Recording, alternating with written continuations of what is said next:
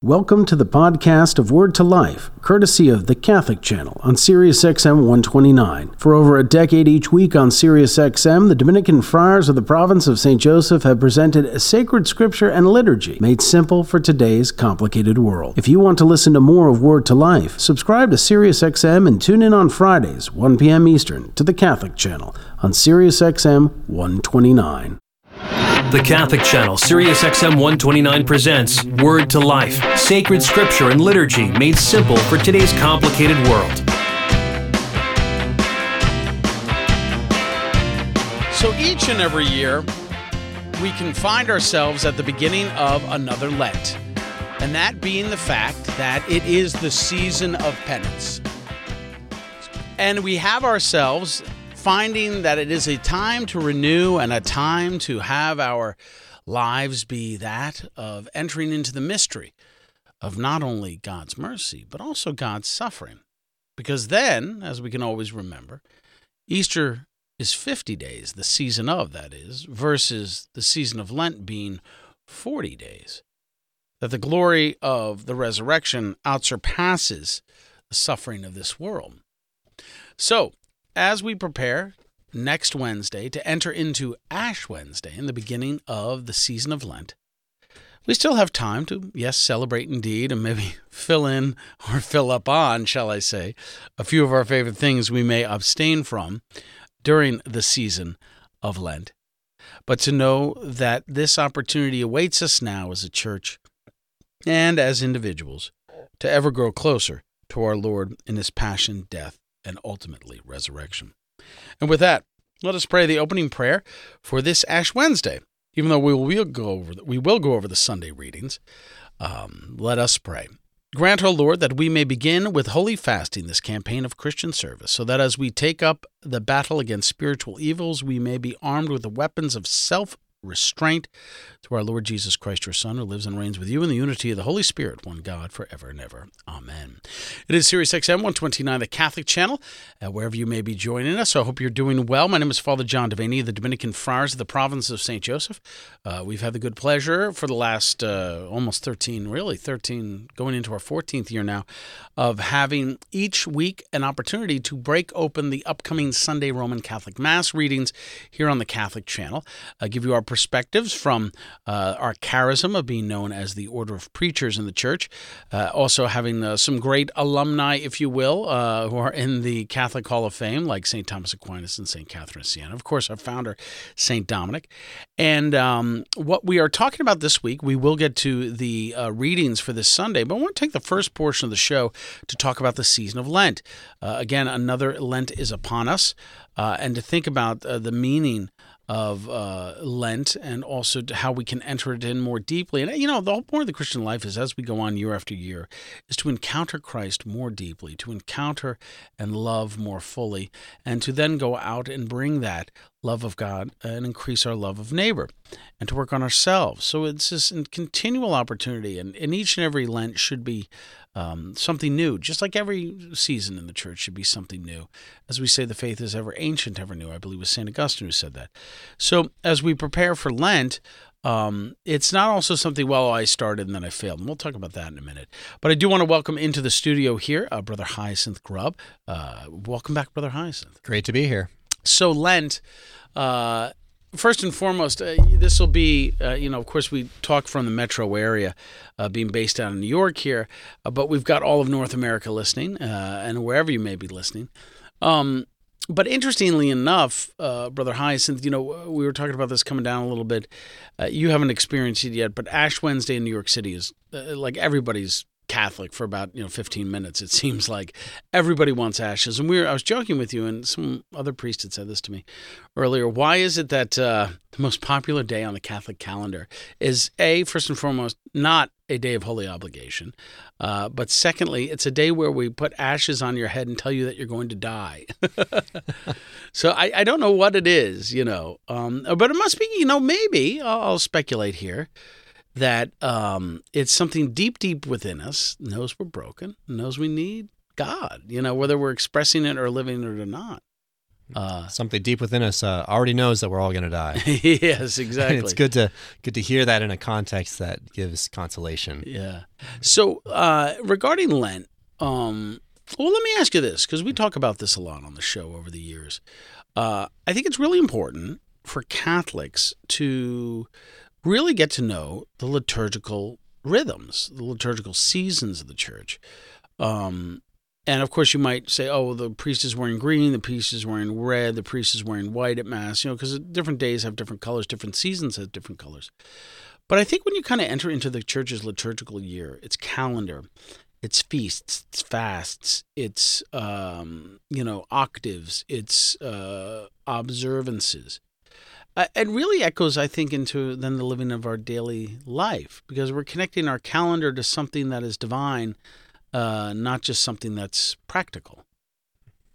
Yeah, and there's a, uh, a wonderful saying from uh, the book of Ecclesiastes, which we, we may not open very often, uh, but there's a time for everything. There is. Right? There's a time to mourn and there's a time to rejoice. There's a time to laugh and a time to cry, a, a time to live and a time to die. There's time for everything in this. There's and all of these uh, these rhythms of the liturgical year give us a way to express that, um, so that it becomes part of our faith. It's it's a very real and very human way of looking at life, um, but also a very faithful one.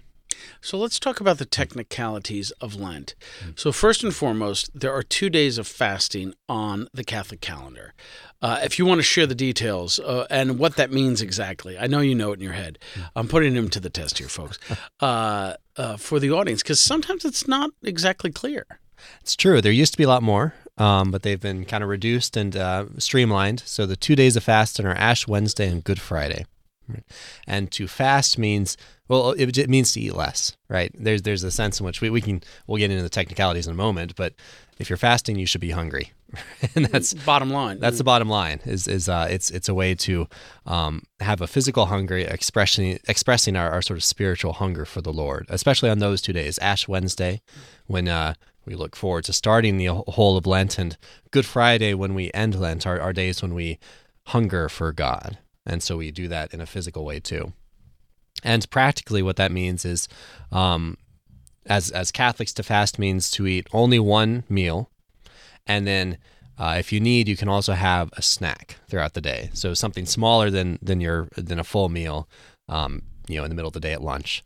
And this is always, uh, you know, this is always in prudence too. You know, if if you're pregnant, don't fast too much because you know you need to be healthy. And if, diabetic, yeah. If you're diabetic, if if you're a construction worker and you're working hard all day, you know, you, these are these are ways to um, not that that means we don't have to fast, but ways in which uh, our fasting should take into account who we are and and what our real duties are, and and and our religious fasting shouldn't stand in the way of us doing what what, what God has given us to do in our daily lives. Um, at the same time, we shouldn't make excuses, and we should really try to try to fast. You know, be hungry throughout the day so that we can hunger for God. And then also too, um, uh, meat. So talk about meat because because there a lot of yeah. people that's unclear as well. That's the other Even, big one. And talk about the uh, if I may, it's a total test, folks. Uh, no, um, about actually the other days of the calendar year with meat as well. Yeah. True, true. So the every day of fasting is the day of abstinence. Abstinence means a day when we don't eat meat too. So Ash Wednesday and Good Friday, and then actually every Friday throughout the church year is also a day of abstinence. Hey, folks, guess what today is? That's right, Friday. Friday. Unless you're, unless you're don't eat a burger today. No, totally. Yeah. Although you can do a penance, but but continue. I'm sorry. Yeah. So this is a, a way of every Friday is a kind of um, remembrance of Good Friday, just as every Sunday is a kind of remembrance of Easter Sunday. Every every weekend is like a little, you know, Good Friday, East, Easter Sunday. Um, and so we we abstain from meat as as a reminder to hunger in a different way, um, to uh, to give up that that meat in order to remind ourselves of the the meat of the Lord, right? Um, and so that means just to simply not eat meat. Now, outside of Lent, there is a uh, sort of clause in there we can replace our abstinence with a different penance. Um, and so that is an option to that you can choose on your own. You know, say if you've already had a burger today, you can replace the abstinence uh, requirement today with a different penance, an extra prayer, an act of charity. Maybe skip the three o'clock cup of coffee. Skip the, skip a cup of coffee. I'd rather skip the burger and get the three o'clock cup. Of. And I like burgers, believe me. Yeah, yeah. but that's some, something to uh, to part to and to make a part of our our just weekly life as Catholics. A reminder that every Friday we abstain from meat, um, and that's a reminder that we are to be set apart as a, a people holy to the Lord. We'll get to that later today in the readings, but absolutely. Now, the other thing, just to expand a little bit more, why fasting and abstinence is so part and partial to Lent. Uh, first and foremost, I got to know uh, in the last few years an imam, right? Uh, you and I both do hospital work, and there's an imam we work with at the hospital. And I was talking about Ramadan, and I was learning more about the that you know for Muslims they're really they don't have like a, they don't have a, a rich liturgical calendar because they don't really have liturgies. They have calls to prayer, calls to worship, you know, five times a day. Many devout Muslims, pilgrimages, the Hajj, the five pillars of of Islamic life. Uh, however, though, but it's not like you know, like Muslims don't go to mass or, or you know, uh, the way you think maybe Jews observing uh, the Sabbath. Uh, or us with the Catholic, the Holy Sacrifice of the Mass. However, the Ramadan, it's obviously a month, it's a season. And we, I got to start talking to the imam about the fasting in uh, Ramadan. And of course, they're allowed, they're not allowed to eat between sunrise and sunset. Uh, so you can eat in the morning, you know, when you get up if it's still dark. And then, but this is interesting too no water. Uh, throughout the whole day, and of course, you know we should stay hydrated. And and so, uh, what's kind of interesting is um, uh, what the Muslims will do is before they go to prayer in the evenings as the sun is setting, uh, I don't know if it's after sunset, right around sunset, and I don't know if it's it's before the prayer. I'm pretty sure that uh, they're allowed to have water, and I believe they're allowed to break the fast quite often with a little bit of um, like dates or oranges, just a little bit of sugar, to so they get the hydration, but also if there's a little bit of a low glycemic index going or low glycemia going on, you know, hypoglycemia, not that they're like crashing their blood sugar through the floor and they're going to pass out, but it kind of perks you up for prayer. Now, interestingly enough, uh, fasting traditionally also and modern medicine is either rediscovering this or they're they're promulgating it now but fasting is actually quite good for your health, you know, and uh, there's a lot of medical benefits for fasting. A lot of people are also doing the, the hot trend of uh, intermittent fasting, you know, eating only certain times a day, and um, they're losing a lot of weight too. So, that being said, I remember there was a Lent where I tried to observe. Now, I took water and coffee. Um, excuse me, but because uh, coffee's medicine, everyone knows that. Uh, that's so. Um, I don't put any sugar in, you know, but it is medicine. Uh, so people, people, um, I uh, so I remember I fasted all day and I had some water, maybe maybe I had some little coffee, but I remember having just like a little. I don't know what it was. I had like a. I was kind of I was dragging by about four or five o'clock, and as friars we pray near sunset as well. It's called Vespers, evening prayer. And I remember I had had a, a, very good day fasting because also too don't forget your since you're burning off all the sugars and everything else your mind actually gets very clear during fasting. And medically they've found that um, two things that work well with dementia patients and alzheimer patients is fasting and blueberries believe it or not. But the fasting helps clear the mind uh, with some of these dementia patients. They end up having very good days. Um, so the thing is i had a little bit of candy right before prayer. And of course, I'd been drinking water.